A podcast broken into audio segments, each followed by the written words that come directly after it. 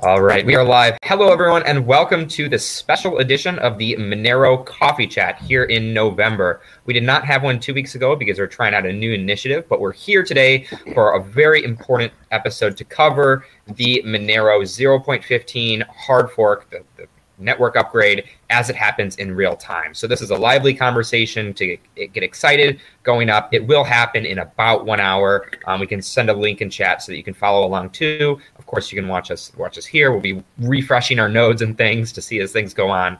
But uh, let's start with introductions. Um, I guess before we go there, though, I'd like to give a little bit of background of what these coffee chats are for. So these are great monthly community check-ins that we have in order to answer questions, give updates to people on, on what they're working on in the Monero community, and overall just have a line of communication. So this chat is as much it uh, is, is really more for you than it is for us to participate. We all love having fun anyway, but we're here to answer your questions. So ask questions in, in the uh, in the chat. We'll be sure to address them as the stream is happening. And uh, we're really happy that you're joining us today. There's a good number of you joining, um, which which is really awesome. If I look at the analytics here, it's about uh, you know 37 so far, and of course there'll be many people hopefully joining later. Um, Riccardo, Fluffy Pony, Spagni will be joining us later too, in addition to hopefully some other people. But uh, we can kick off with who is currently here with introductions. Um, my name is Justin. I'm the organizer of the Monero Community Work Group, along with Diego, who is also here. And um, I guess I can hand it straight over to Diego. Diego, introduce yourself, please. Hey, everybody. My name is Diego Salazar. Um, I. I'm happy to be here. I, for those of you who don't know me, I do some things around the community. I do some community things. I do some design things. I do some website things. I do some resource deployment things. Um, I am a Monero person through and through. Um, I say the Pledge of Allegiance to Monero every morning.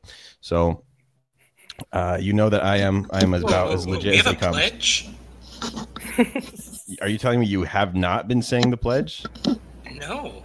Okay, and so I am going to pass it off to Doug. Need money ninety. No, no, no. Explain. Before, no, no, no. Okay. Before, before I ha- allow this handoff to occur, you need to give the pledge. What is this pledge that you are reciting? I need to give this pledge. Uh, okay. Um, hmm. Just putting you on the spot now. You gotta. I, I can't hear this and let it go. I need to call you out on it. What, what is this pledge? Okay, you start with your your hand over your heart, and then your other hand over the place where your other heart isn't, and then um, uh, I pledge my life, my soul, and my love to Monero forevermore and evermore and evermore. Amen. All right. That was recorded, by the way. We're gonna we're gonna be clipping that. so this is uh, definitely not a not a cult, though. Of course. Yes, this is. uh, I, I this this is not the Church of Monero, everybody. All right, thank you for teaching me something new about the Monero community I was not aware of, Diego. All right, Doug, now you can take it off.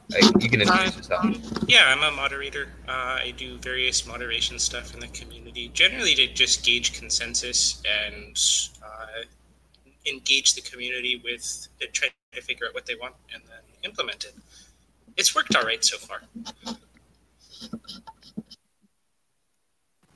All right. Thank you, Doug. Okay, Lee, how about you introduce yourself, please?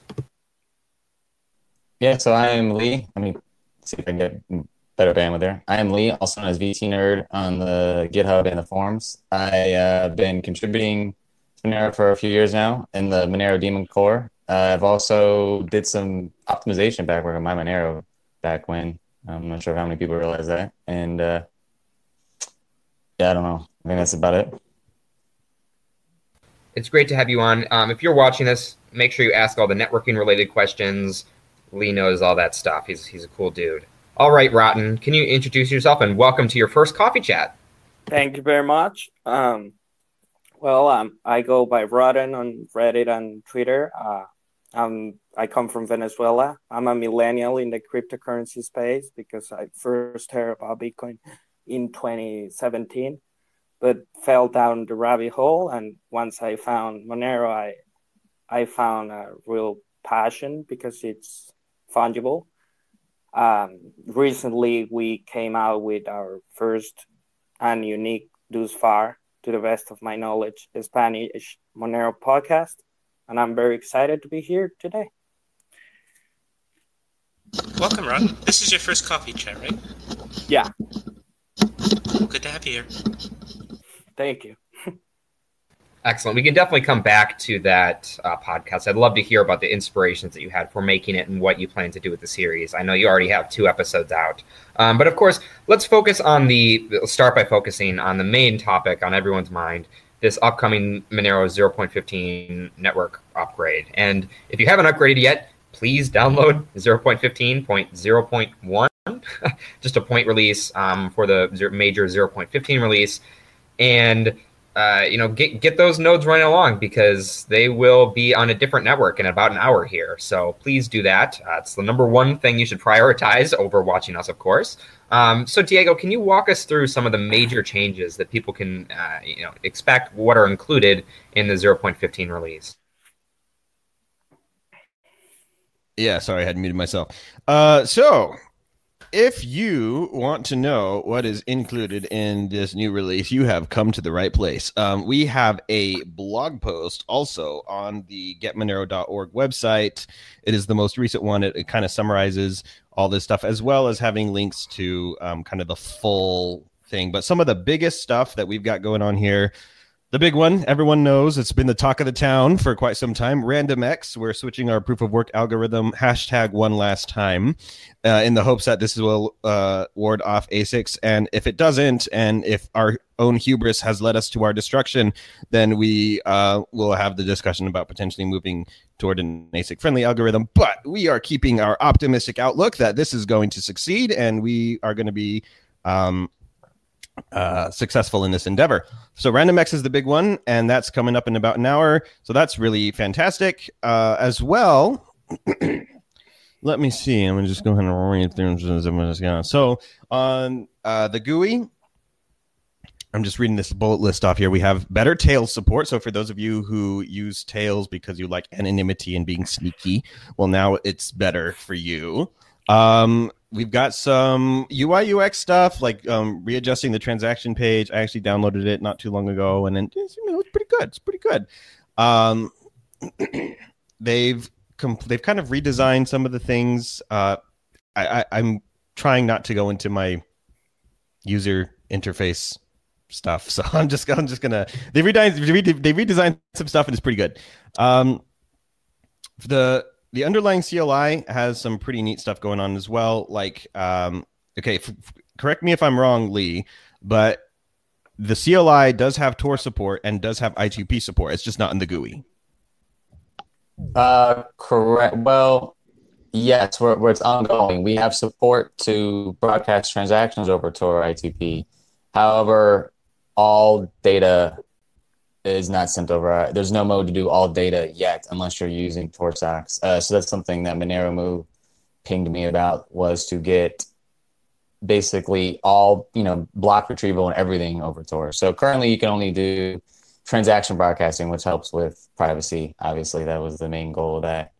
Um, and so the main reason why we haven't, I'm sorry to extend it. The main reason why we were limiting that was we were there's some concerns, I guess, over um, it, you can't really ban nodes over Tor I2P um, because it's private by default. So you can't ban like an IP address.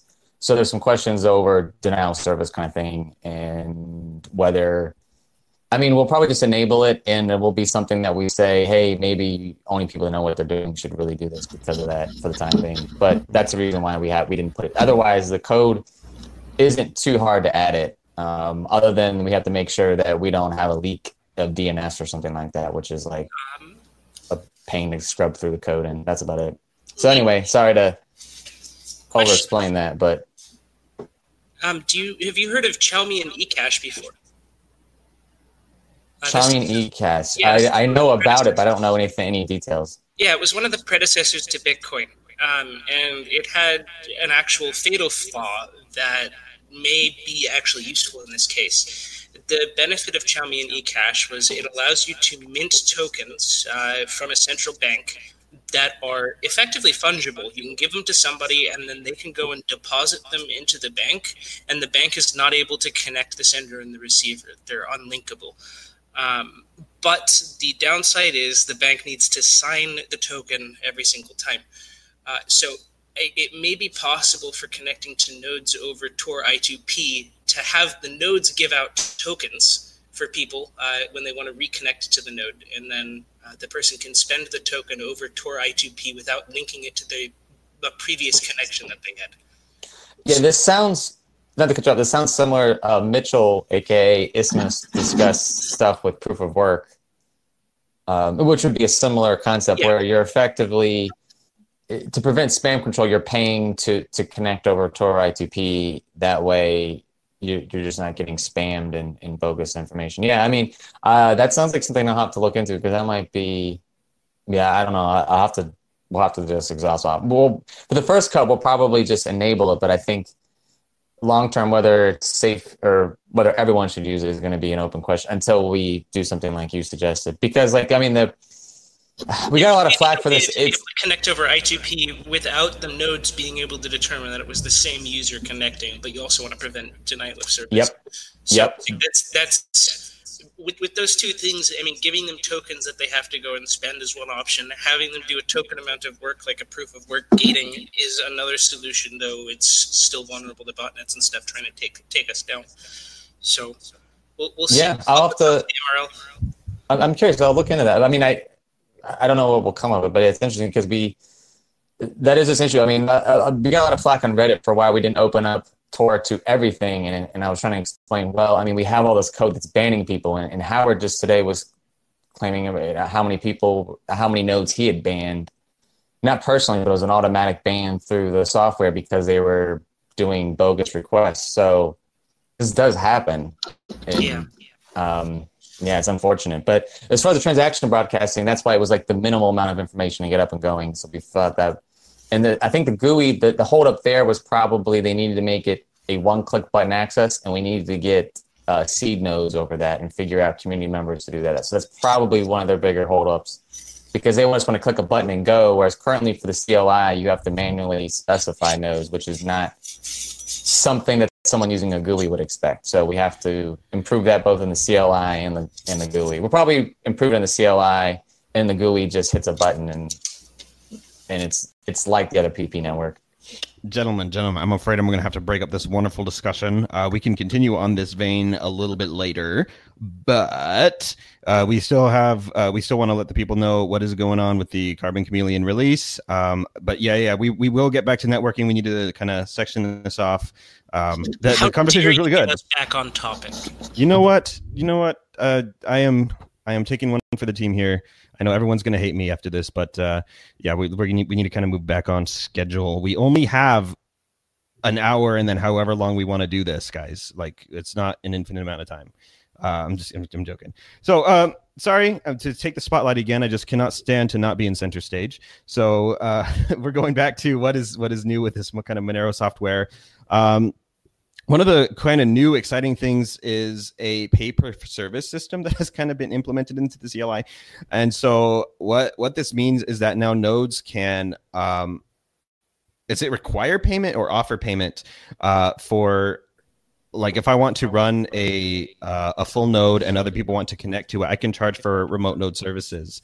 And that's kind of all built in uh into the to the wallet these days. I'm getting a teeny big a bit of echo from somebody. That's Um, uh, yeah, if you're not speaking, it'd be good if uh, you can press mute on your thing, just so there's no echo. We've had some problems with that in the past, and typically that will solve the problem. Um, some a couple other things. Uh, we are removing long payment ID support. Uh, so this has been in discussion for quite some time. Uh, basically, we had really really long payment IDs and a lot of exchanges. Uh, they were not good for privacy. They were really annoying to to work with, and You, ha- you have a super private Monero transaction, and then you just go and you stick a little number to it every time. Like it's- it's, it, you, it makes it stand out. Like every time you deposited into an exchange that used a payment ID, you had that number of the account that you were depositing into just permanently sitting on the chain. It was like total garbage for privacy. Yeah, this, this is like a, a, an obvious change. It has been a long time in the making, and honestly, it should have happened sooner. But that's just my opinion.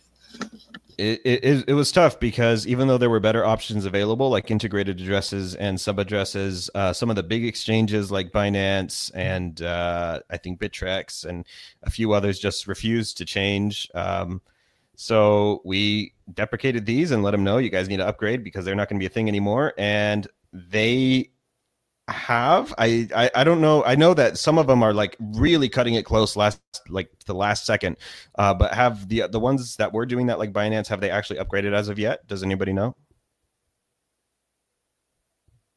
nobody knows okay um well somebody check and find out for us and tell us in the chat Yeah, I know they promised to upgrade. I know they have scheduled downtime, but um, it, Uh, it currently isn't live. again?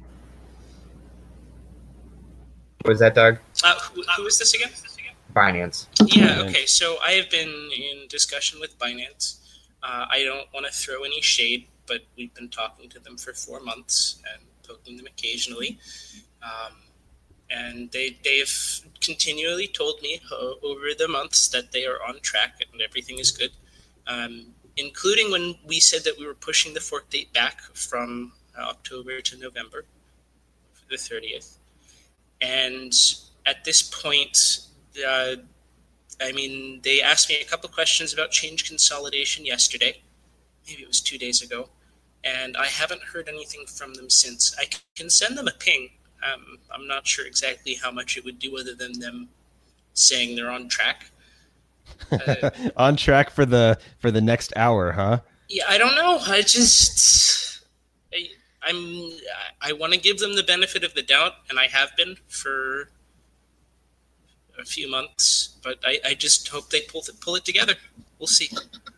This is this is not on the Monero team. Like Monero has taken uh, every opportunity possible to make sure that Binance is actually updated in this. They did at least make an announcement this, to indicate that they would support it, um, along with a few other exchanges. So yeah, I guess we'll just have to see. Um, other than that, you know, like I said, we've got some TORTP stuff going on. We have IPv6 support for those of you that get excited about those kinds of things, and uh, automatic public node discovery.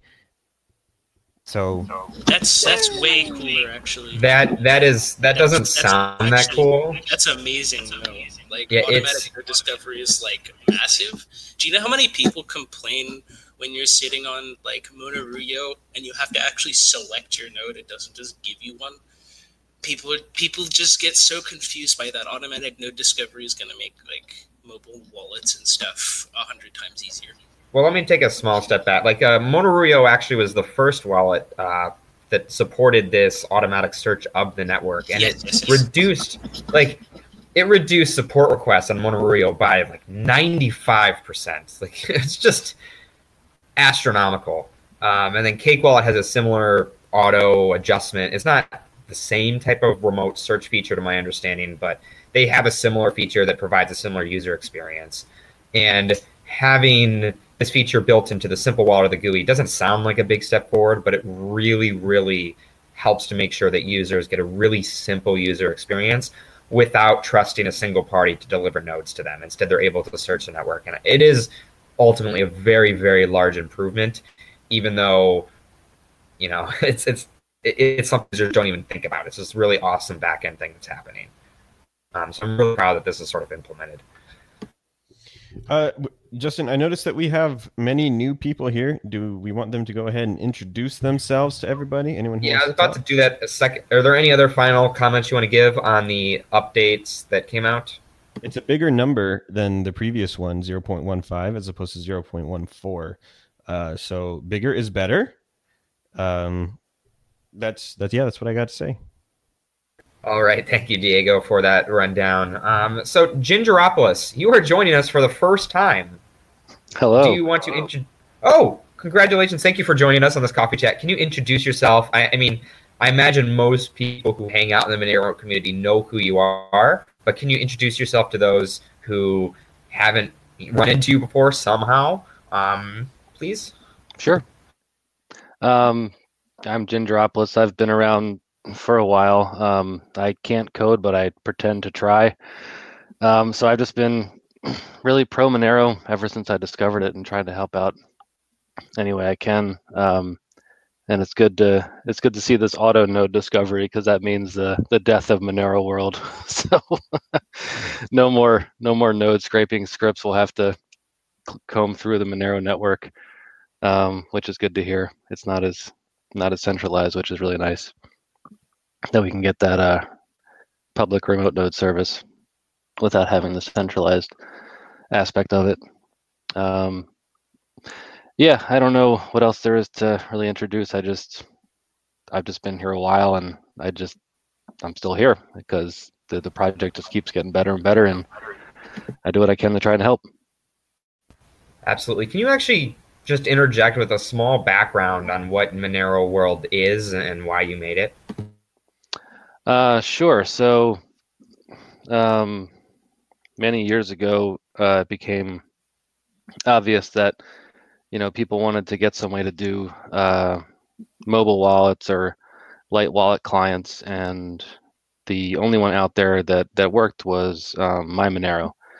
Um, and it's it sort of came up with uh, with Fluffy Pony at one point in Monero Dev. He's like, why don't we just you know just do a round robin with a bunch of random nodes IPs, and then people can just you know share their their Monero nodes for remote um, for wallet users to connect to.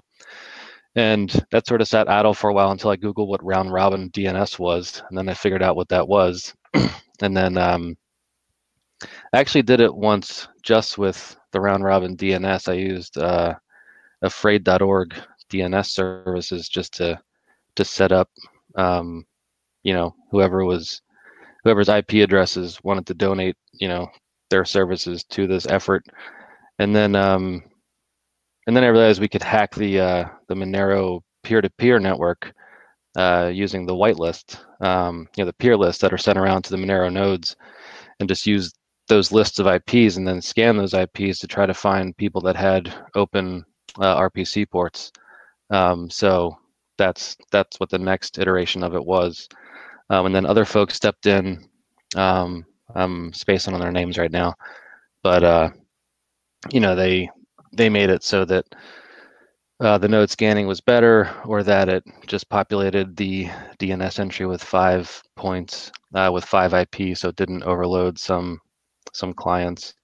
Um, but that might have been too too long-winded of, of an answer. I don't know, but the uh, you know the main the, the main thing is that there was a need for a um, just a way to have light light wallets that didn't require users running their own node. And as, as much as I, you know, I, I sort of watched it grow and was like, oh, this is horrible. people aren't running their own nodes. like, come, come on, people, just run your own nodes. But I don't know. It, it filled a it, it, filled a need, and it, it was like a good sort of stopgap solution. I think. Um, that did what it had to do and allowed mobile wallets to exist. And um, you know, I always hoped that it would evolve into something that didn't require the the centralized services. And and here we are. Uh, with this release, we'll see this um, automatic uh, public service node discovery as well as a way to incentivize uh, people running these nodes um, to keep running them. So, um, did that get at your your question?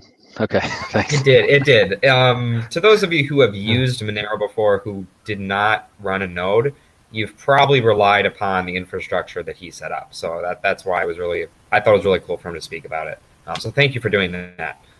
Uh, yeah. how and, many and, coffee chats have you been in before, Ginger? Uh, this is my first. It yeah, just happened. So.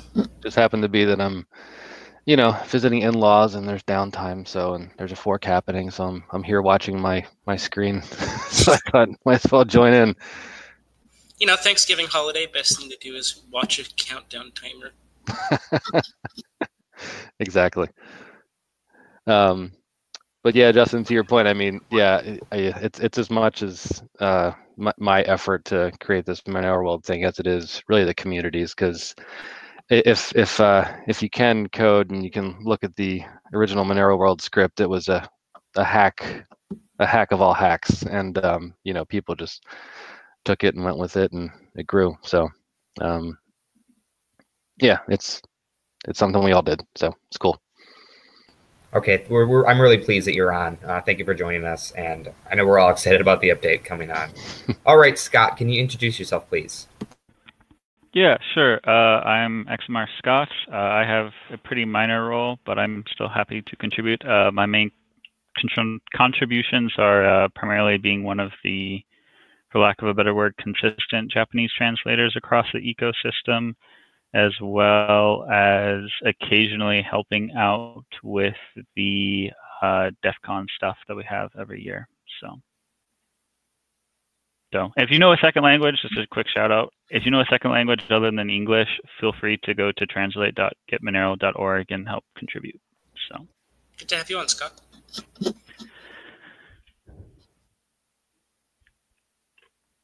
also do the important contribution of showing up for a lot of these coffee chats. So it's not just Diego and I talking at each other all the time. Yeah, so that's, yeah. that's very appreciated. For those of you that have seen me by myself on the coffee chat having to talk for 40 minutes, you know that we this is something we do not want. So all right. Uh, JT Grassie, can you JT Grassie, can you introduce yourself please? Hi. Uh, I finally made it to the coffee chat. I know that you've been you've been hassling me to join for a month now. um, so yeah, to those of you that don't know me, um, I, I, have a, a pretty limited role. I, I do some coding on the on the Monero project, um, so on the kind of core software. Uh, I also uh, write a number of other pieces of code. So I've written a pool implementation, which is uh, fast and slim. Um, I also spend a, more time than I should on Stack Exchange, uh, trying to help people with questions, whether they be technical or otherwise. Um, and uh, it's kind of addictive, uh, addictive, uh, but it's uh, but it, I, I, hope it helps people. So, uh, so, so I might have to duck in and out of this call because I've got a load of machines that I want to make sure are uh, that switch over correctly in what is it under an hour now. So, um, so yeah, Well, it's great that you're able to finally join one of these. And um, yeah, Jay Grassi works on a lot of other stuff on the back end, so he's happy to answer their questions if he's here, speaking for him, of course. And um, yeah, everyone's uh, looking forward to switch over their machines when ready. I have a node showing here. Let's let me just run and see what the current block height is. It is um, one nine seven eight four one four. At least that's what I'm getting right now. Yeah, so that's 19 blocks to go. Yeah, That's very under close. 40 minutes. So close. It's very exciting. Okay, well, so I have a few more topics I want to address, um, you know, during the call. So, um, Rotten, you recently started that Spanish podcast that you talked about. Can you speak about what you're doing and what prompted you to start this initiative? Uh, yeah, sure. Um, I don't know. I was just chatting with Andres from Monero, uh, the, the Android wallet, and I proposed to him that we should do a Spanish Monero podcast, and it just went from there. Um, it's been a cool experience so far. Um, of course, I need to get in better shape regarding the knowledge about how Monero works, and the nature of the podcast initially is very open mic. It's very laid back. Uh, we're shooting for having some interviews in the future. Although, as you may imagine, it it is kind of tough to bring another language in a community because I don't know many Spanish speakers. There is a guy in Monero Outreach, but that's about it. Uh, recently, I was chatting with AGS and R. Brunner on the IRC channel, and it sounds like they might come on in the future. Uh, these two uh, first episodes were very uh, fundamental. In the first one, we talked about the compromised binaries, such a mess. and in the second one, we went over the fork, the RandomX fork. And it's always uh, challenging for me because most, if not all, the stuff that I learn about Monero or Bitcoin are always in English, and that flipping switch when I'm talking on the podcast is kind of tough for me, but I'm I'm getting to it. And Andres has provided very easier terms and ways to explain analogies, and it's exciting for me. Uh, we hope to do monthly episodes, and let's see what comes out for December or January. It's really neat that you're actually starting this at the point that RandomX is starting because CPUs are everywhere. Um, this this is potentially more accessible than GPU mining to people in uh, Spanish-speaking countries, etc. Yeah, I'm very excited. Um, given that I come from Venezuela, I keep telling yeah. my friends and my family that they should, at the very least, get those CPUs or all computers on so they can make I don't know one buck a month. Yeah, you have subsidized electricity, right? Yeah, it's it's pretty much for free, uh, and there is ways around. You can also. This is not an advice, but you can work around the government, and you can start even not having that electricity uh, reported to the government. And it's such a hot mess that my family have months without paying elect- electrical bills just because the government doesn't issue them. Even though they have electricity they're not paying for it. So yeah, it's, it's, like it's like you're in a ton of turmoil at the moment yeah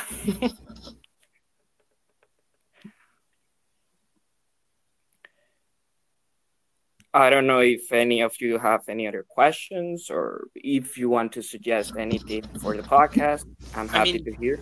Yeah, it'd be great if one of your podcast episodes went over how to convert your like regular computer that you use at home into a mining rig because CPUs are pretty ubiquitous everywhere. That'd be yeah. really neat to have an episode on that in Spanish so that uh, they can follow along yeah, I believe uh, we have a Monero uh, group chat in Spanish uh, on Telegram, and few people always come out and say, "Hey, how do I start mining?" And I post some links to pools and mining software. But we really need to have a, an episode on that. Thank you for that.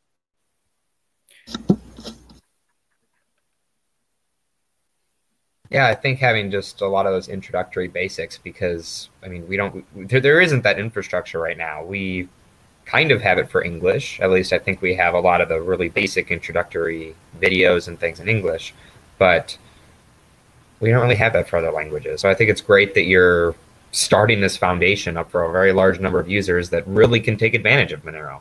That, that's excellent. That's the whole point of why Monero exists, at least from my perspective. Everyone might have their own opinion, but I think it's really important. Yeah. Someone's I, asking. Sorry, someone asked in the chat how they can join the Spanish Telegram group. So, um, can you also let people know how to do that?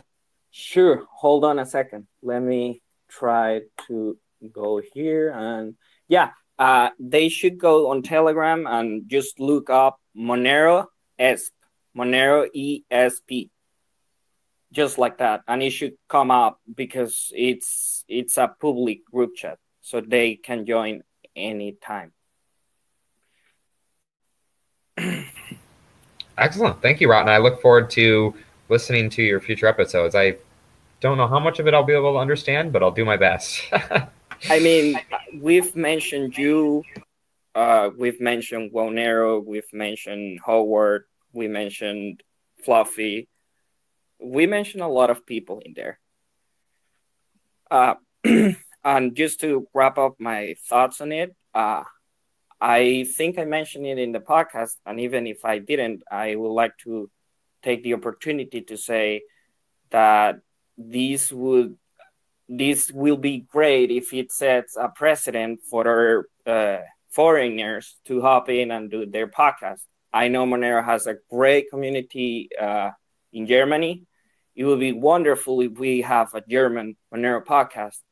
Uh, there is really no judgment or you may make things wrong or say things that are not correct but that's how you learn So if we're going to centralize everything on English, is it's cool because it's the universal language, but it's also neat to have communities be spread. Yeah, absolutely. You need resources that everyone can digest, and for many people, English isn't that isn't a good source, and so it's important that we have extra copies, essentially, and and new new content that's created. So I absolutely agree with you. That would be really cool.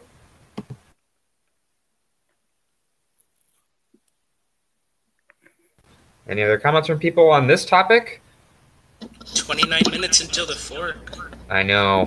Let me send the link in real quick in the chats for people to follow along if they're not running their own node. So the fork um, happens at block 1978433. And um, you can follow along with um, where that is and what the approximate countdown is by using the link I just sent.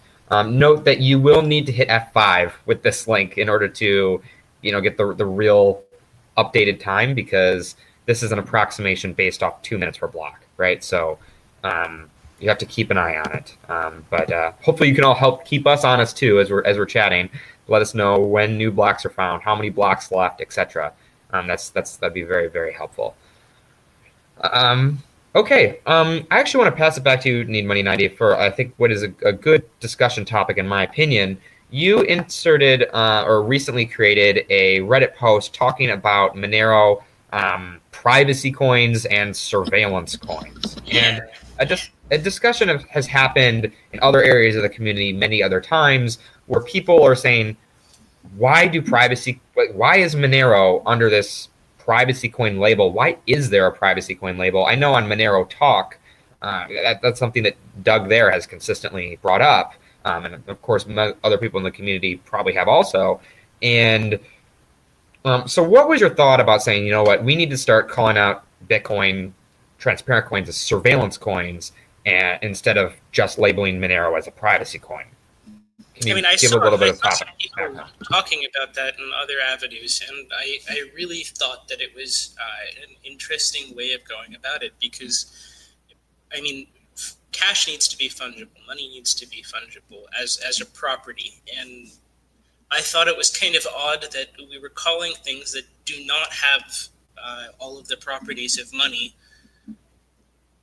uh, cryptocurrencies. Like that just that feels off and I, I guess the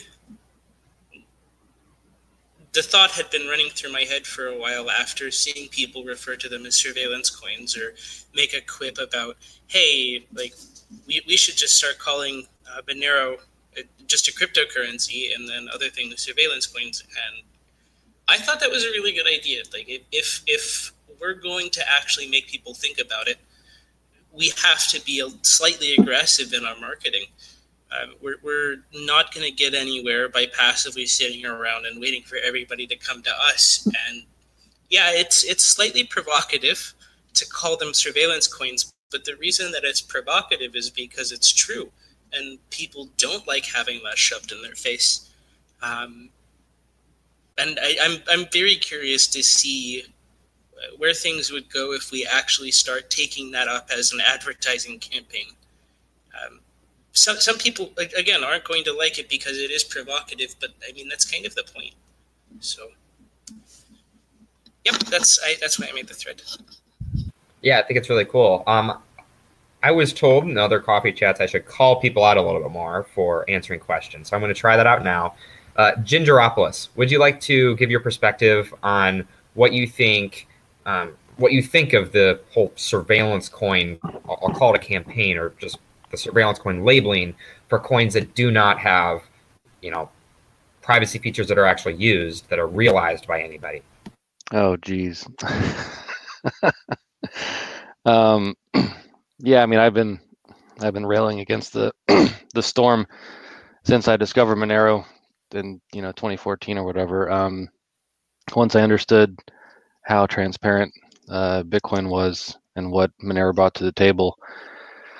And once I really integrated the concept of fungibility into my understanding of what the, you know, what this new money is going to do, or you know, the importance of fungibility and having a revolutionary new form of money, I was just like, why is everyone still just on this Bitcoin train? This is this is not good.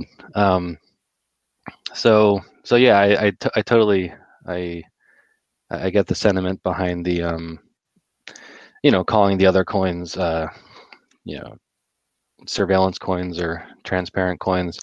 Um, you know wh- whether or not it's going to work, I, I I'm not sure, but I also think that the you know Monero having this privacy coin sort of title is also think it's an artifact of just when Monero came into existence. You know, it was during that altcoin era when um, there were a lot of new coins being created and they needed reasons to exist. You know, because they weren't they weren't Bitcoin. So to have this this privacy technology um, allowed it to to stand out on its own. Well, you know, it's CryptoNote and Bytecoin and all that.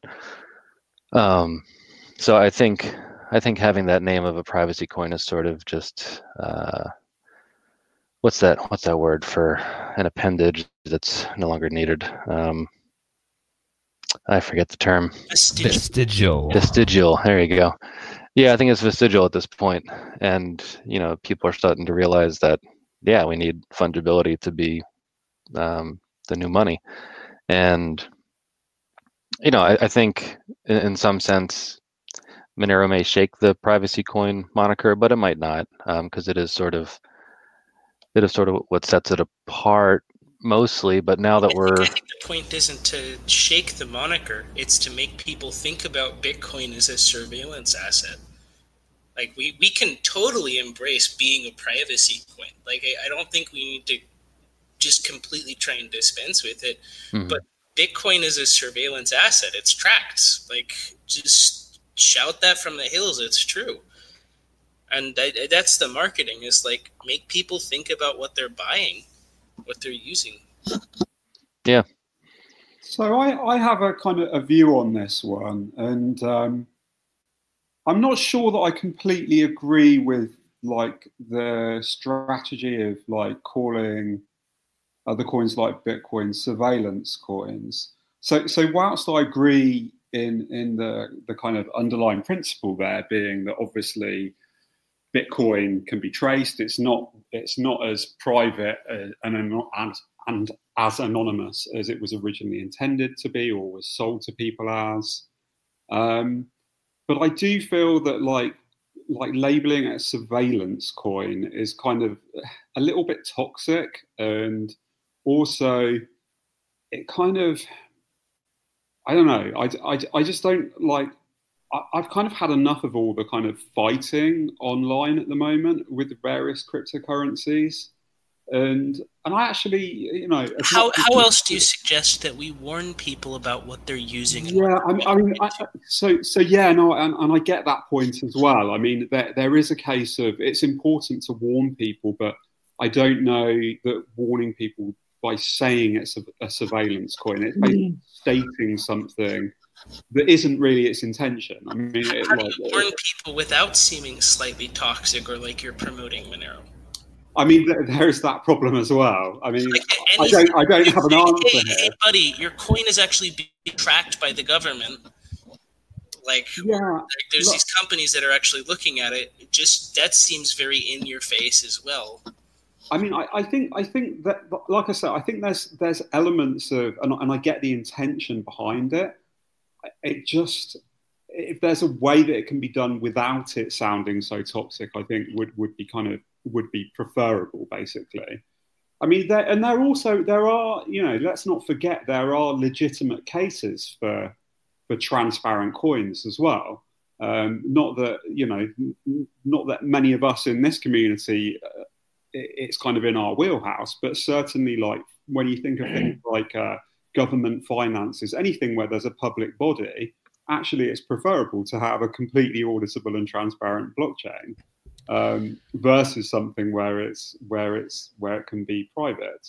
If, if um, I might if I might weigh in here, I I don't necessarily think uh, that there is an equivalence to an aggressive marketing to a toxic marketing. And I realize the line can be subtle and different people are going to see it in slightly different ways. But in my opinion, being blunt is something that um, can be very, very easily said, like, oh, that's toxic or that's aggressive or that's whatever. Um, you know, bluntly telling somebody the truth is never good. I mean, well, not never good. Sorry, I mean never palatable. Uh, it it doesn't feel good for the people that are trying to hold desperately on to this kind of truth. And depending on how hard they're trying to hold on to this truth, you may need to state the truth in a more and more blunt way to kind of counteract how tightly they're holding on to it. Um, people like to think Bitcoin's privacy is enough, that the pseudonymity is enough for XYZ circumstances. And th- I mean, a huge part of this issue comes in that very few people have defined their threat model. Very few people know what enough privacy means. Very few people understand privacy technology in general. I always say that blockchain technology is not privacy technology. They are two separate disciplines and require two separate understandings. And the marrying of the two is even harder to do. And even fewer people can do that or understand that well and effectively. So really you're speaking into people's ignorance here um, which which kind of sucks and sometimes you have to be blunt about it. We've um, i think a multi-pronged approach is not on is would would be very effective in the sense that we can have some blunt marketing, we can have some non-blunt marketing. Uh, honestly, dude, uh, I, I'm going to be 100% honest, and I've said this before. I believe Bitcoin is a threat to society. I don't want it to be mass adopted. Everyone's like mass adoption, mass adoption. I would fight tooth and nail for it to be mass adopted, for it to not be mass adopted. Sorry, I don't want Bitcoin out on the streets for everyone to use because this gives the government a huge, not just the government, corporations, individuals who have the ability to stock or or or have this motivation to stock or, or any of these kinds of things like it gives just such a massive amount of power to anyone and everyone, especially those who already have a lot of power, like large corporations or governments. Bitcoin is a threat to society. This is how I see it. And to me, its adoption would be detrimental to us and to freedom in general, not just financial freedom, but freedom in general. So, uh, I don't know, man. To me, speaking bluntly, sometimes is just the way it's got to be. You can't, you can't. And additionally, it's it's like kind of telling when you say, "Hey, Bitcoin is a surveillance coin," and they come back not with "You're wrong. It's not a surveillance coin." They say, "Oh, that's mean."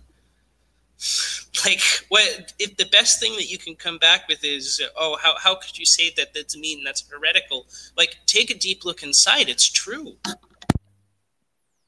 If i can quickly interject here i think that um, to, to jethro's point it's i don't think those who are saying something as a surveillance coin are necessarily coming at it from a, a provocative standpoint in terms of wanting to pick a fight for superficial reasons and i know that that's a major concern. I think in the Bitcoin community and other communities, they may see it as a superficial attack. And so I think it's important that we reach those individuals in a way where they're understanding of it. But um, sometimes, the, you know, there are people that just aren't going to listen for a wide variety of reasons. So you kind of need to marry these together. And so I think it's important that we have both of these perspectives here saying, you know, we shouldn't just be purposely offending people. And likewise, we do need to get the information out. So let's do the best job we can at doing that in the best way possible. Hopefully, the fewest people will actually get mad for what I'm going to call, you know, reasonably legitimate reasons. um, you, you were you were nodding along there, Scott. Did you have any comments you wanted to add?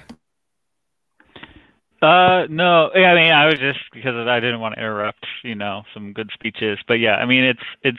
Uh, I, I think to your point, I, I think it's worth highlighting that some people, like, unfortunately, due to the monetary nature of these open source projects, it invites a certain degree of tribalism that you wouldn't necessarily. I mean, you do have tribalism at like you know Arch versus Debian and whatnot, but there, there are some people who you have to realize kind of like they will not be entrenched from their position of you know BTC is the best. And I know there's been tweets I think JT uh, commented on that I found humorous of uh, you know people who think Monero centralized or its blockchain is or something to that effect. I can't remember the exact quote on Twitter. Um, some people here might yeah. know what I'm referencing. But yeah, yeah. Um, yeah. So I mean, some people, unfortunately, you know, it your time is better spent elsewhere. So, but yes, uh, I, I agree with the general sentiment. I think it's worthwhile to take perhaps a more aggressive approach because I know in the meetups that I attend here in um, Arizona on a monthly basis, there there's still very much the myth that uh, Bitcoin is anonymous or pseudo anonymity is enough for me kind of deal. Um, but yeah, so. Uh, if I can say one more slightly unpopular thing. I think there's a lot of people that are like, oh, we need to reduce tribalism. Tribalism needs to reduce in this space. And I, I agree with this to a small extent. Um, but I think this is a losing battle. Uh, humans are tribalistic by nature. It is how we survived, it is how we evolved, it is how we became to be the masters of this world that we are. Um, humans are tribal. We find our tribe. This is where we feel like we belong, all this kind of thing. And I think uh, working with this, embracing this to an extent, uh, not trying to weaponize tribalism against other people, but use it as a means for productivity and uh, um, and getting things done. Uh, as well, if you're trying to change mindsets, you still have to work with tribalism. So uh, because you just can't break it. It's just so deeply ingrained in us. I, I, know us humans always like to think we're more than the sum of our parts. We can be better than what we are, and maybe that's true to some extent. I don't want to get too philosophical, and but uh, in, in some sense, we have to work with who we are and uh, as people as human beings and what we are. And so i think working with this tribalism like if we want to expand this out then maybe we extend expand out from the tribe of monero to the tribe of privacy which encompasses a lot more things like free open source software as a whole encryption you know password stuff um, sorry uh, password managers and potentially other coins that are doing uh, more research into privacy. So like um, I don't want to, you know, get uh, get too many tomatoes thrown at me, but uh, like Zcoin looking into Lelantus, which is highly um, praised by MRL, and then you know Sarang did a, a spinoff of Lelantus for Triptych, and Bitcoin and their researchers have been doing some really interesting work with our researchers. Like they don't don't knock them. They're they're actually okay. Yeah, right very very quickly. I'm going to interrupt um, before we switch topics really quickly. There what, are three like blocks about to fork or something.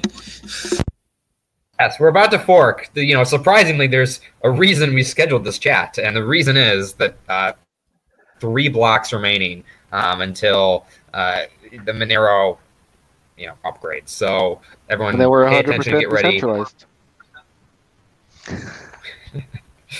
exactly. Um, so before we move on to another topic, uh, Jethro, was there anything else that you wanted to say on that topic very briefly? I just want to make sure you have a chance to give your uh, yeah. give, make uh, make your opinion included. So, so the thing is, I, I don't disagree with anybody's with anybody with anything anybody's just said. I I just think it's I just think maybe it's just a, a note to myself more than anything. But I think we just need to be quite careful with labeling um, other cryptocurrencies, Bitcoin included. Um, something in such a negative connotation, and and it might be just in how and where we say it rather than uh, rather than anything else. Because yes, Bitcoin can be used as a surveillance coin. Um, it can also be used for other things. Uh, so I guess it's just a it, it is really just a, a, note to myself more than anything. Uh, because I'm the one that ends up quite quite often on, on Twitter as a as XMR Scott just pointed out, like trying to defend the Monero stance. Um, and I, I, think we'll we'll be better serviced, like defending our own goals and ideals, if we're not too um, not too co- combative or, to, or or label other coins too too easily, basically.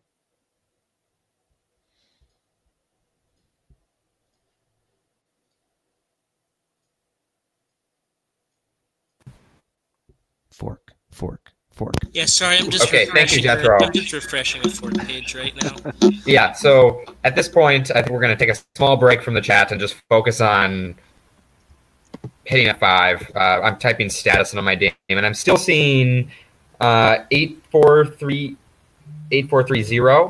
Um, does anyone see three one yet? I got three zero here. Yeah, three zero. Right mining at 92 hashes right. per um, second. Guys, we have 127. I just noticed that Isthmus joined. That, that's a lot of people. Isthmus has joined.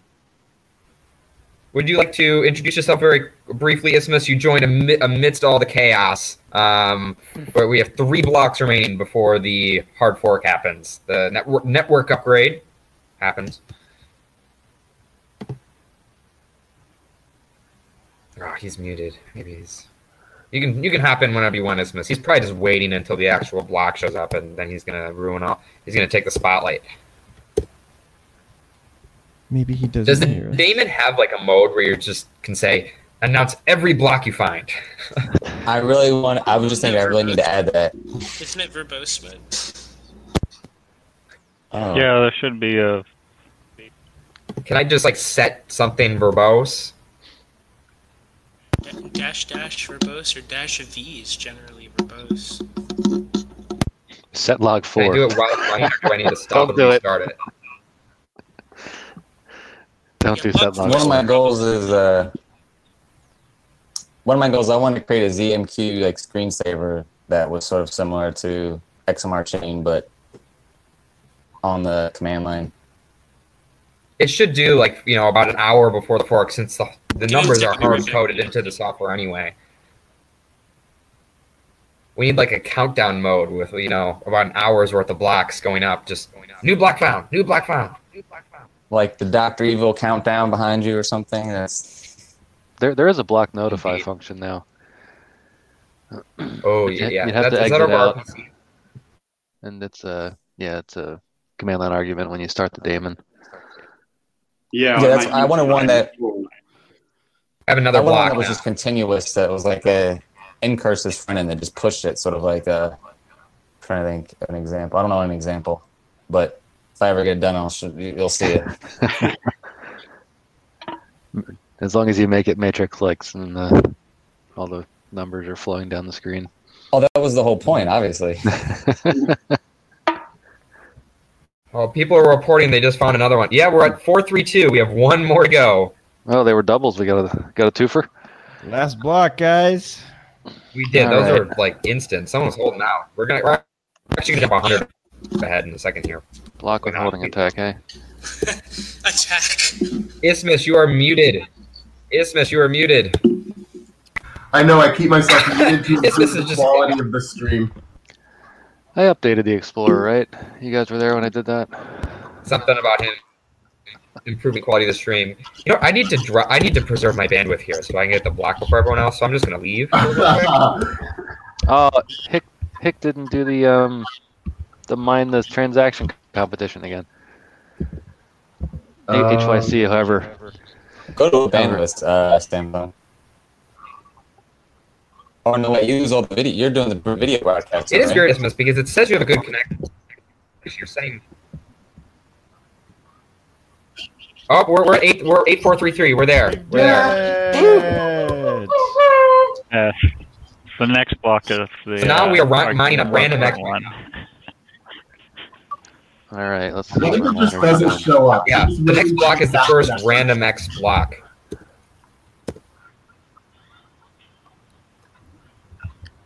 Yeah, Isthmus, that's what happened last time. We were on here for about an hour waiting for the next block. Well, my XMRig switched over to RX smoothly, so that's nice. I can't believe. Uh, oh, hold on. I think we forked. Yep. Well, not yet. Not until the first block. Okay, is so Yeah, as Luigi catastrophic would say, we're- for. Okay. There's the height and the tip. Those are two different things, apparently. Can you make it just display the tip?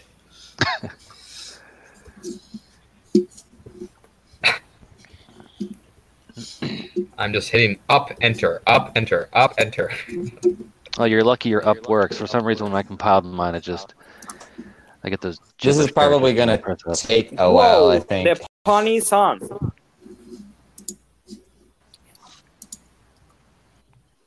Oh. Um, I'm getting some background noise from someone. Uh, it's probably you, Lee. Can you mute yourself while you're not chatting, please? It may have been me. Thank you. All right, we're still waiting. Okay, so it looks like Forking now. Fluffy Pony is working his way in. Fluffy Pony, are you here? Yeah, 4K in progress. He's muted. Knowing our luck, this will take another 20 minutes. Two weeks.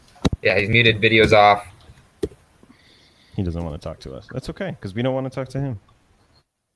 Wait, Rare, you said there were Two weeks. 140. Two weeks of fork. Yeah, 143 people watching. You know, not a big audience. It's small. We should have just gotten a block. We Oh, yeah? did. Oh no, we found it. Where we found four, three, Yeah. four, three, four, three, four. We have the first block. We have it. All right, which pool got it? Do we I- I look found- at the timestamps to see how? My quick note the- found one at least. I found blocks? it. I got it. Farewell, CryptoNight. You served us well. Woo! RandomX worked. It'd be awesome if a solo miner got it. That would be that would be just perfect. Mm. So things didn't explode, right? Well, Not yet. Doesn't like yet. And a second block just Can everyone came hear in. me now? Yeah, they should be coming in fast. Oh, Fluffy's up. Well, yeah, someone was reporting in the chat that their CPU has more uh, hash power Oh god, I'm at post fork. eight four three six. I think I see eight four three six. Yeah, it's, we we could get some reorgs because it'll be fun. I was expected. Like I, I believe that CPUs are currently hashing an order of magnitude more hashes than they were on CryptoNight. Yeah, my understanding is CPUs go up by about a factor of 10 in hash rate. GPUs Yeah, I, I, I see eight four three six. Mine went down actually. So I'm surprised people report that. Hmm. Some fast blocks. Can you enable huge pages? I, I enabled semi-huge pages. Is that okay? Semi huge. Slightly huge, kind Yeah. of huge. Big enough.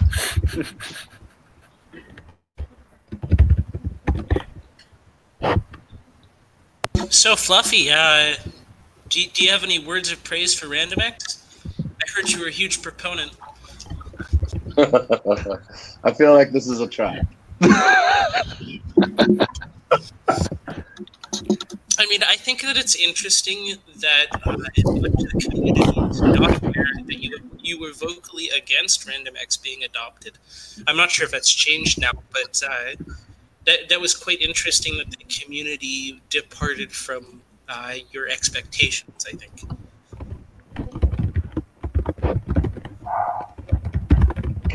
I don't know if it was my expectations so much I as my heard he single handedly added the feature.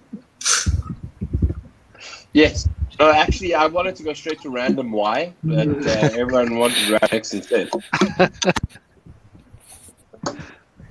um, I, you know what it is, eh? I, I mean, like, so I have different views to to what the community holds in this uh, it's still particular issue. There are um, there are some people that share my share my views, and there's some people. To those that of you in don't, chat and who are mining, ultimately- are you seeing successful hashes go through? Is everything Justin, working okay from Justin, your end? Can you Just not hear comment Fluffy with, Pony? With with your Just story. You not hear Fluffy? Justin, you're being rude. Um, He's talking, and you're like, "Oh, I, I no, can't- I can't I'm gonna, hear. let- I'm gonna let you finish." But I I can't hear him. Oh, What? Oh, that's good.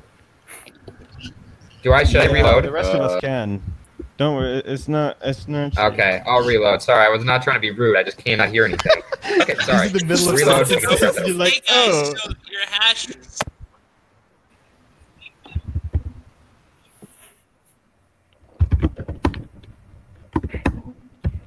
Anyway, go. Uh, actually, no, I can't. No, I can't hear him. the I think we reached like this nice broad consensus that um, that RandomX is the way forward, and that we'll reevaluate with it. But the community is certainly not obligated to um, to do what I think is cool. Um, they've never been obligated to do what I want to do, and I think this is just a another um, checkpoint in um, in proving that Monero is decentralized. You know, it's it's just part of a of a very uh, real fact pattern. Yeah. That's that has been, I think, uh, an interesting point.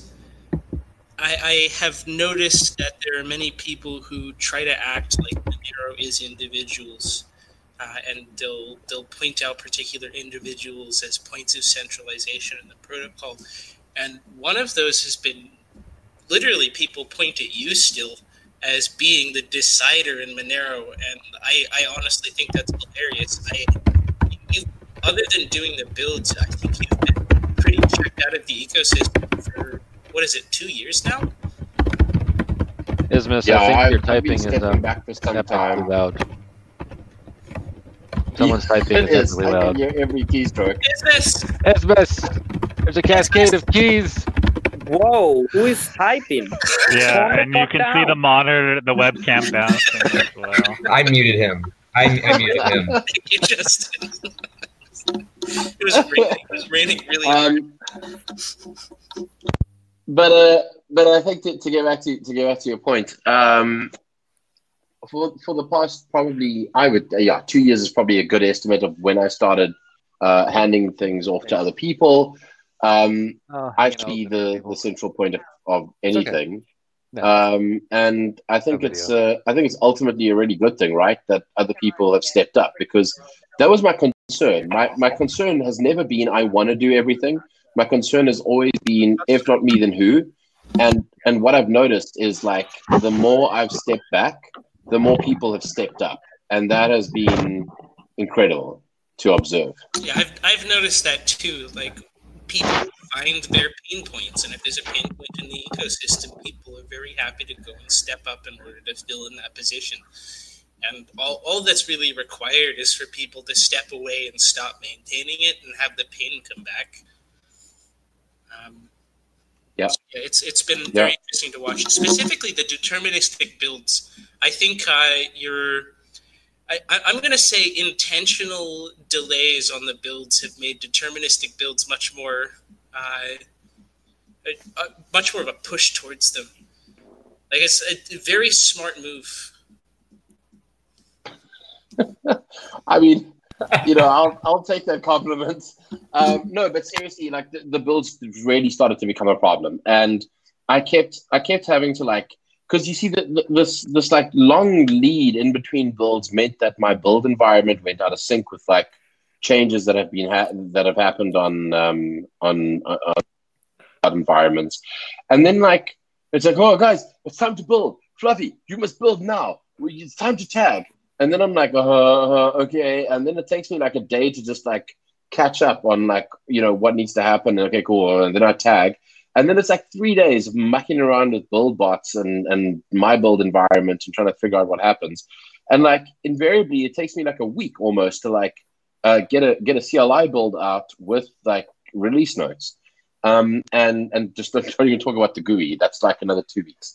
Um, and it's I, I don't think it was intentional so much as just a um, exacerbation of, um, of of all of the the complexities that come with um, with not having um, cross.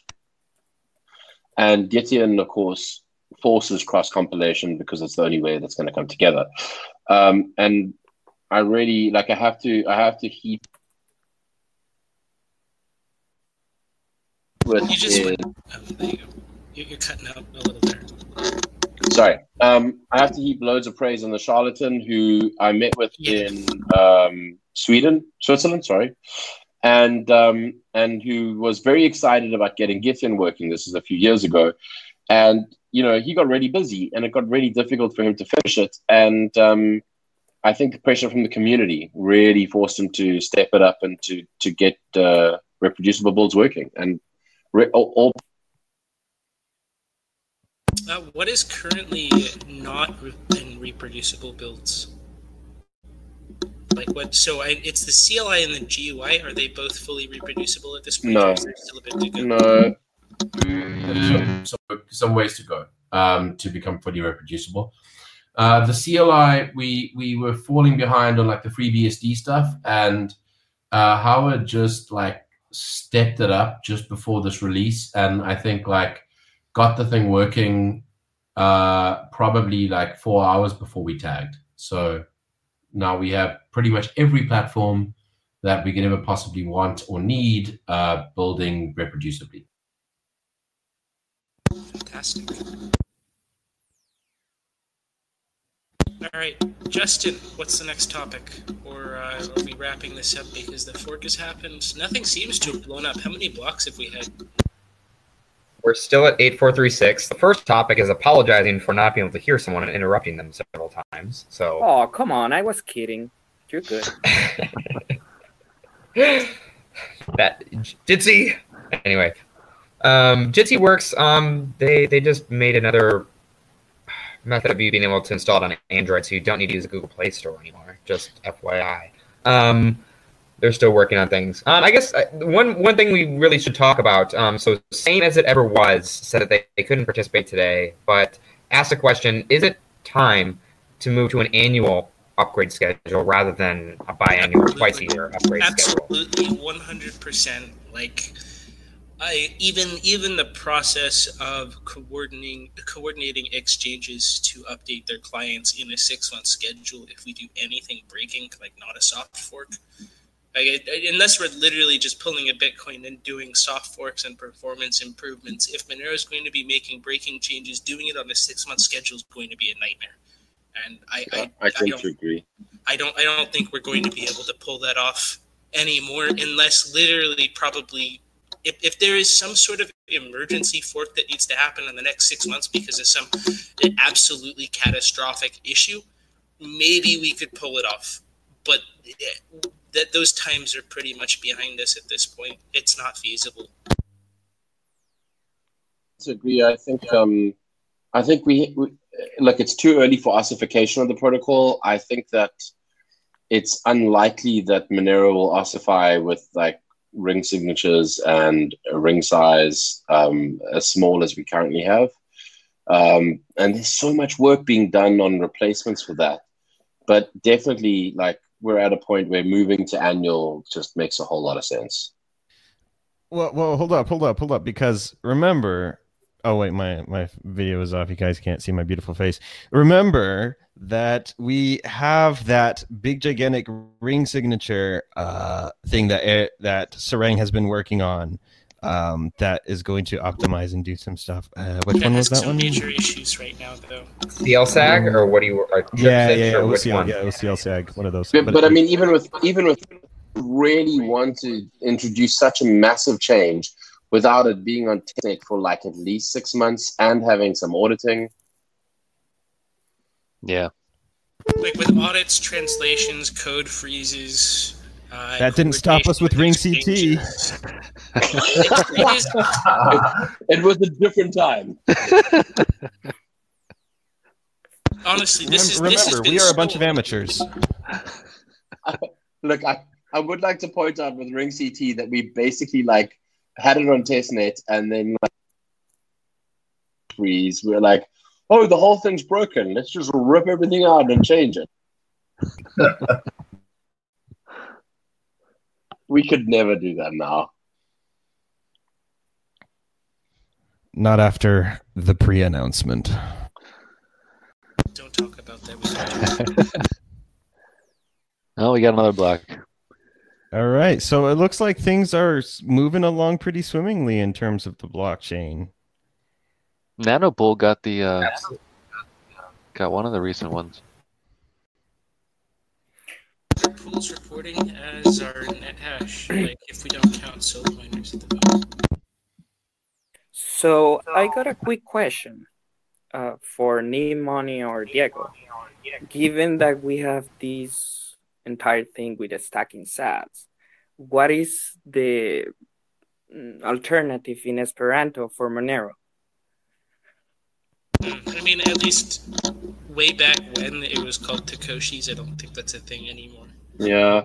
I, Yeah, Da- so honestly, I- David, honestly, David pushed back hard on that. Um, uh, well, he he first embraced it and then he pushed back hard on it. Um, think that, that we kind of agreed that um, we would uh, we would just have like whatever nano nano Moneros, nano Can just, Neros, can we just Pico multiply Neros. our supply by ten to the twelfth, and then like we can. I, Have I read I read an interesting I read an interesting email from Satoshi that um, that basically implied um, that the reason he added so many decimal places to Bitcoin was that he expected, fully expected, that the decimal place would move, not that the decimal place would stay where it is and we change what we call it. Um, so, like, I mean, Let's- that would be, that would be an this. interesting thing to do on Monero. I- I'll be honest, guys. I've always thought that.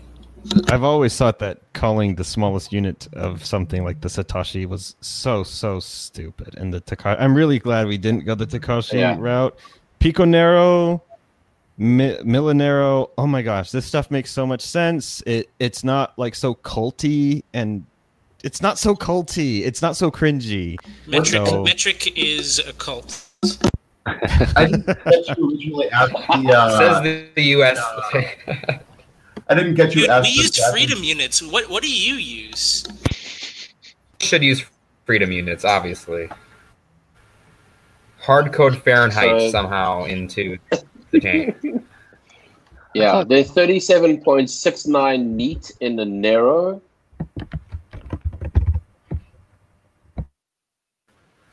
Centimeter narrows. No, no. No, we've got we've got to have some sort of equivalent of like of like feet and uh, and inches, right? So we've got to have inches and neats, and then niles, of course. Okay.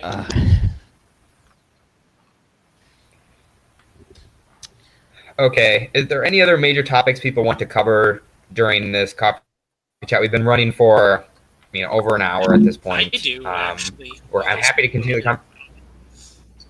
Um, just I I am. Sorry. What was that? What- Oh yes, so I, I am I am considering. Uh, at least I made a post on the trading subreddit. I'm interested to know what people think about the idea of not listing uh, exchange pairs or exchanges that do not deal with Monero. Uh, so that would be like, for example, derivatives. So a futures exchange where you deposit Bitcoin, uh, bet Bitcoin against somebody else who bets Bitcoin, and then have a value change based that's a derivative off off of the price of Monero. There's no Monero that's traded hands, no Monero that's stored on the exchange, no Monero backing. I, I would argue that's not trading Monero, and therefore those people shouldn't be able to advertise on our platforms. I, that's that's a very controversial view, uh, but I'm curious what people think there. Yeah. Yeah. Yeah. Yeah. Yeah, okay. I'll just I'll make a thread and nobody will comment on it because it sounds complicated. That's how, But at least you'll put in a request for comments. Yeah. Sorry, I was trying to figure out why Poolin found a block. They said they were going to stop mining Oh, after the fork. somebody uh, in chat says, ask Fluffy what he thinks about the idea of labeling Bitcoin as a surveillance coin. He's interested to hear your thoughts. Okay, good question. Go ahead.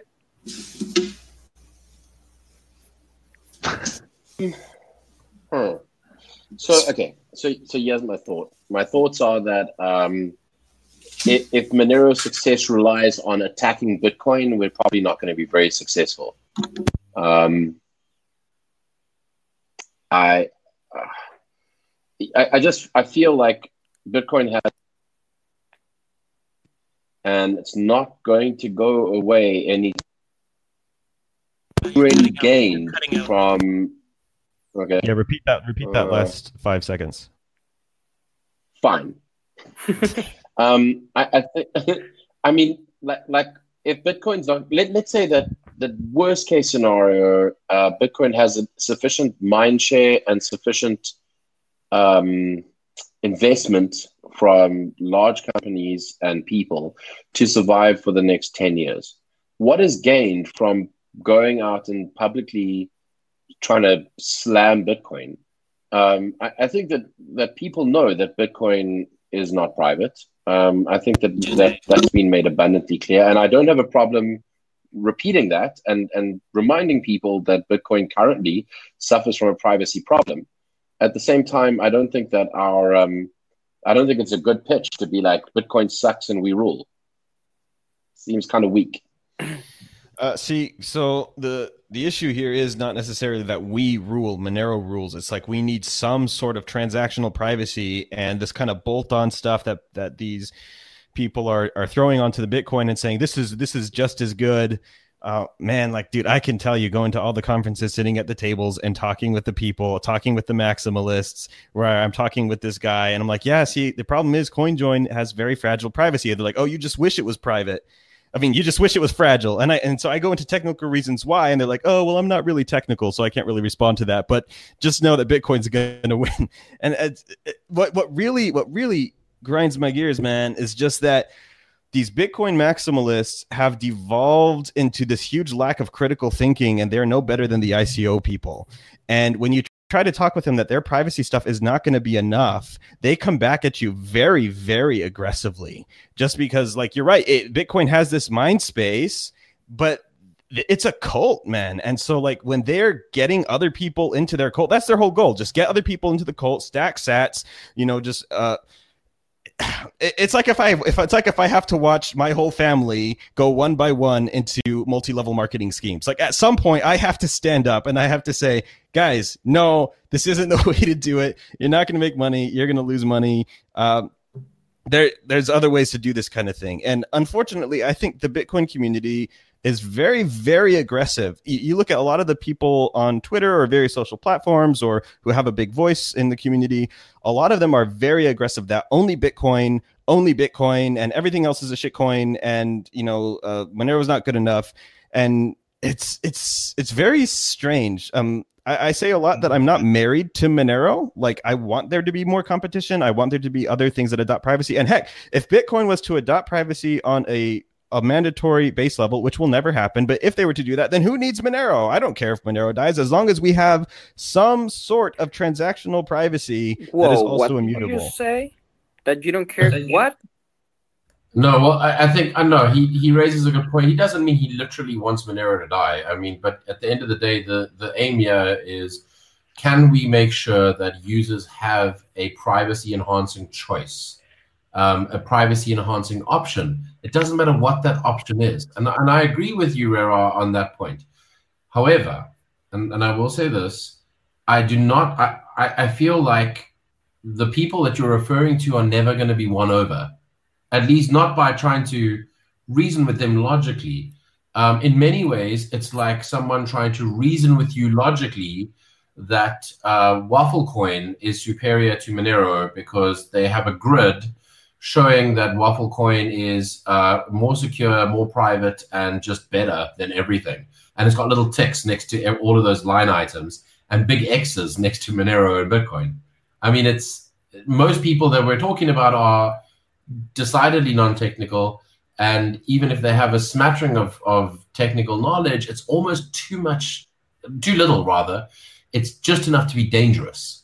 Um, and so they they make a bunch of assumptions based on very little knowledge, and you're just no matter how much you try, you are never going to convince them. Just like you will never be convinced of their position, just like you will never convince um, uh, somebody who believes in a flat Earth that the Earth is round.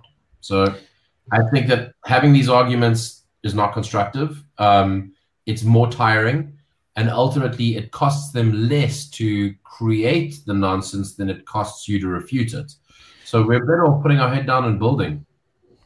Sure. let's See, and and are going to, I'm, I'm not going to stay on this for much longer, but uh, to kind of move back to my MLM example, what you're saying, these people, I'm never going to be able to convince them. That would be like me going to the people that are selling my family this MLM and trying to convince them to get out. No, no, no. I'm talking about going to my family who is listening to this multi level marketing stuff and telling my family, no, this isn't the thing to do. I'm not talking about going after Tone Vays. I'm not talking going after Jimmy Song and trying to convince them of Monero superiority. Who cares about these guys? I'm talking about all the people that these, uh, all the people that are listening listening to these guys. The the their stance, not just theirs, but a lot of the Bitcoin maximalists, is very aggressive, and they they have the power to be aggressive because Bitcoin is on top. You know, they can kind of come from this really really tall place and like, yeah, see, I know what I'm talking about. Bitcoin's on top, and so I can I can be very aggressive. I'm not talking about convincing these guys. I'm talking about the people listening to these guys saying, "Hey, this isn't true." And sometimes you got to put it bluntly, this isn't true. So, so let me let me make a suggestion to you and to anyone else who wants to go down this road. Find somebody who has become convinced that Monero has some value, who's new. Ask them about their journey, and then find somebody who has become that who's become convinced that Bitcoin is the only way, and ask them about their journey. Try and understand how people have come to certain conclusions. And I think you will find that it's not certainly not by creating something that is the equivalent of the XRP army. I don't think we're going to win on minds and hearts through doing something like that. But I think it is by this slow, steady onset and and um, increase in the mainstreaming of privacy. And with that, we have to thank companies like Apple, as much as we might buck against some of the decisions that they make. Apple has this year done a great deal to make privacy cool and mainstream. And I think that that Monero needs to adopt that idea of like privacy is a thing we should all have. What do you mean your currency that you're using doesn't have privacy? What do you mean you put your money in the bank where the bank goes and spills your secrets to hundreds of other organizations? Why would you do that? That's crazy. Do you go to the bathroom, a public restroom, and leave the door open? No, you don't. So why would you go use a bank? Like for most of your transactions, why would you go use a traceable currency? That's just weird. It's not it's not wrong to believe in Bitcoin, but it is weird to rely on it for privacy. I mean, that's just odd, right? I think uh, I think you make a really good point as well, Rick. That um, like with with the analogy of Apple, because Apple don't go go around basically attacking everybody else for their lack of privacy they they quietly get on with building good products, or you know, and, and, you know that's their whole mantra: build you know build a product that people can use, etc., etc., etc. It just so happens that it's really recently that they've started like talking about their privacy, really. But they but they've been doing this for years. They've been they've been you know they had they, they've had like end to end encryption for years. Uh, yeah. They, they didn't need to they didn't need to go around attacking everybody else that wasn't doing that. They focused on what they were building, and that's why I really like your your point of like the best thing the best thing we can do is just keep building and keep building good products basically, and that ultimately that's going to win long term rather than rather than getting into arguments with people. Yeah, and, and already, guys, I can tell you, as somebody spends a lot of time fighting with people on Twitter, maybe too much time, some might argue. Uh, I, I think that, um, and, and it's not to say that it's a waste of time. I, I call people out on Twitter because I know that other people are going to read that and benefit from it. But I can tell you that that that uh, in all honesty, some of my time, maybe a large portion of it, would probably have been better spent building than fighting. Um, and and I think there's a there's there's a middle ground, right? Because you also don't want to build and no one knows what you're doing. So you also have to be vocal, but it can't be vocal from the position of um, your thing sucks.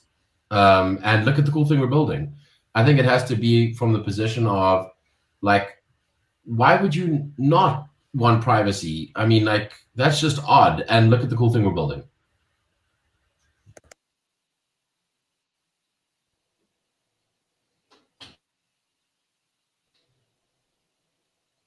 I, I gather by the silence that I've said something good. Absolutely. Okay. Are there any other topics, uh, any other things that people want to add uh, for this coffee chat before we wrap it up today? If I may, the CCS is working again. Um, the, the, CCS is working again. Uh, it was being moved the past few days as a precaution after the bust of our uh, one of the getmonero.org servers. Um, so it was not working. Um, yesterday, since uh, they're still busy with the audit. They're currently trying to recover data off the SSD. Um, it's you know like this thing is taking a little bit longer than than I'd hoped. Uh, I am hoping to have a post mortem up um, relatively soon. Um, and yeah, I mean I'll I'll keep everyone in the loop uh, with regards to that. But in terms of our infrastructure, so that box remains cordoned off. Um, we've moved completely out that data center just out of an abundance of uh, of caution. Um, I don't suspect that someone physically in the data center um, uh, compromised that box, but just as a you know, really out of an abundance of caution, it's like it's pull out of there and, and set up shop elsewhere. Um, and and they've been incredibly accommodating with that. So, you know, we'll, we'll see what happens. Um, I think we have a, a much better setup. This has been a very big wake up call. Um, we've learned a lot. We didn't have log shipping as an example, which meant that wiping out the logs was pretty easy. Um, now we have like real time log shipping. So if someone does anything, like they they can compromise that box, wipe the logs, but it doesn't change the fact that those logs have already been shipped. So there's lots of lessons that we learned, and I think it's you know it's 2019, almost 2020. Um, a, a lot of the uh, the um, attitude in infosec has changed recently, not recently, but over the past few years, from um, defense to discovery.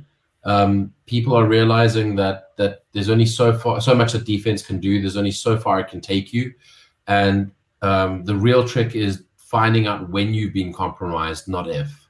Um, so that's been a big lesson for us as well. I, I feel like um, there's preventing it is likely um, hard to impossible, especially if you're a target, and especially if you're a target for um, state organs, which you know, fr- frankly, Monero is.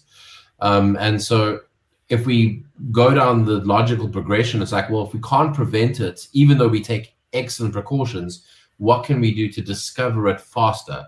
Because one of the issues here was that we were very slow to discover it in like like as a um, a DevOps work group and uh, and so that's something that we're really working on is faster discovery um, you know making sure that the heads and and the film and so on are not sort of so self-contained that they're easy to take down.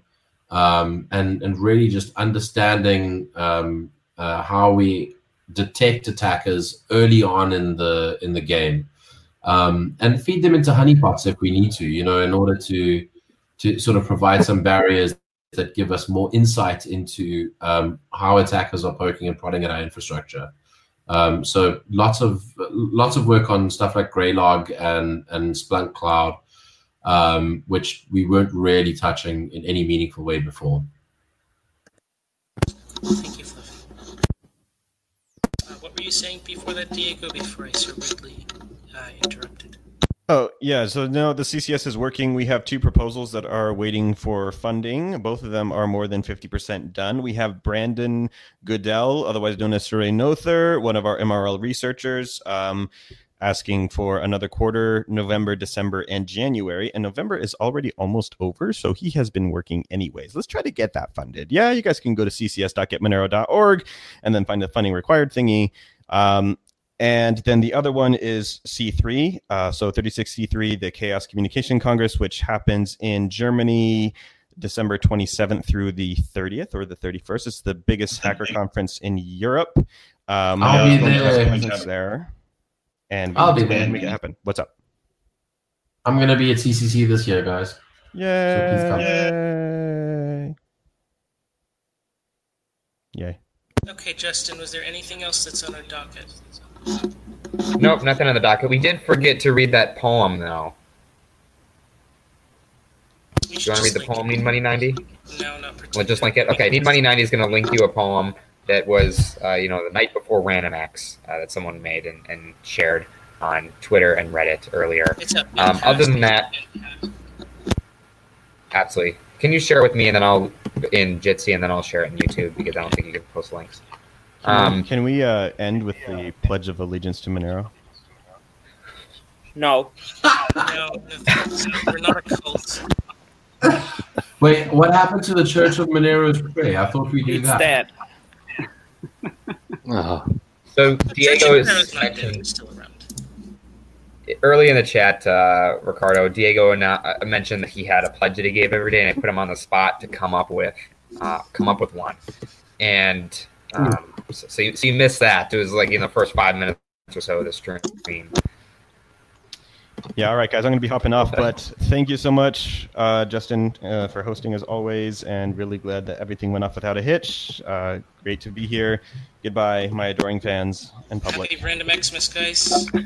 Bye. And thanks to all the people that did work on this release. Yes, thank you to everybody. Yeah, thanks everyone for joining. Great Um, work, we y'all. will catch you in the next coffee chat. Bye. Bye bye. Later.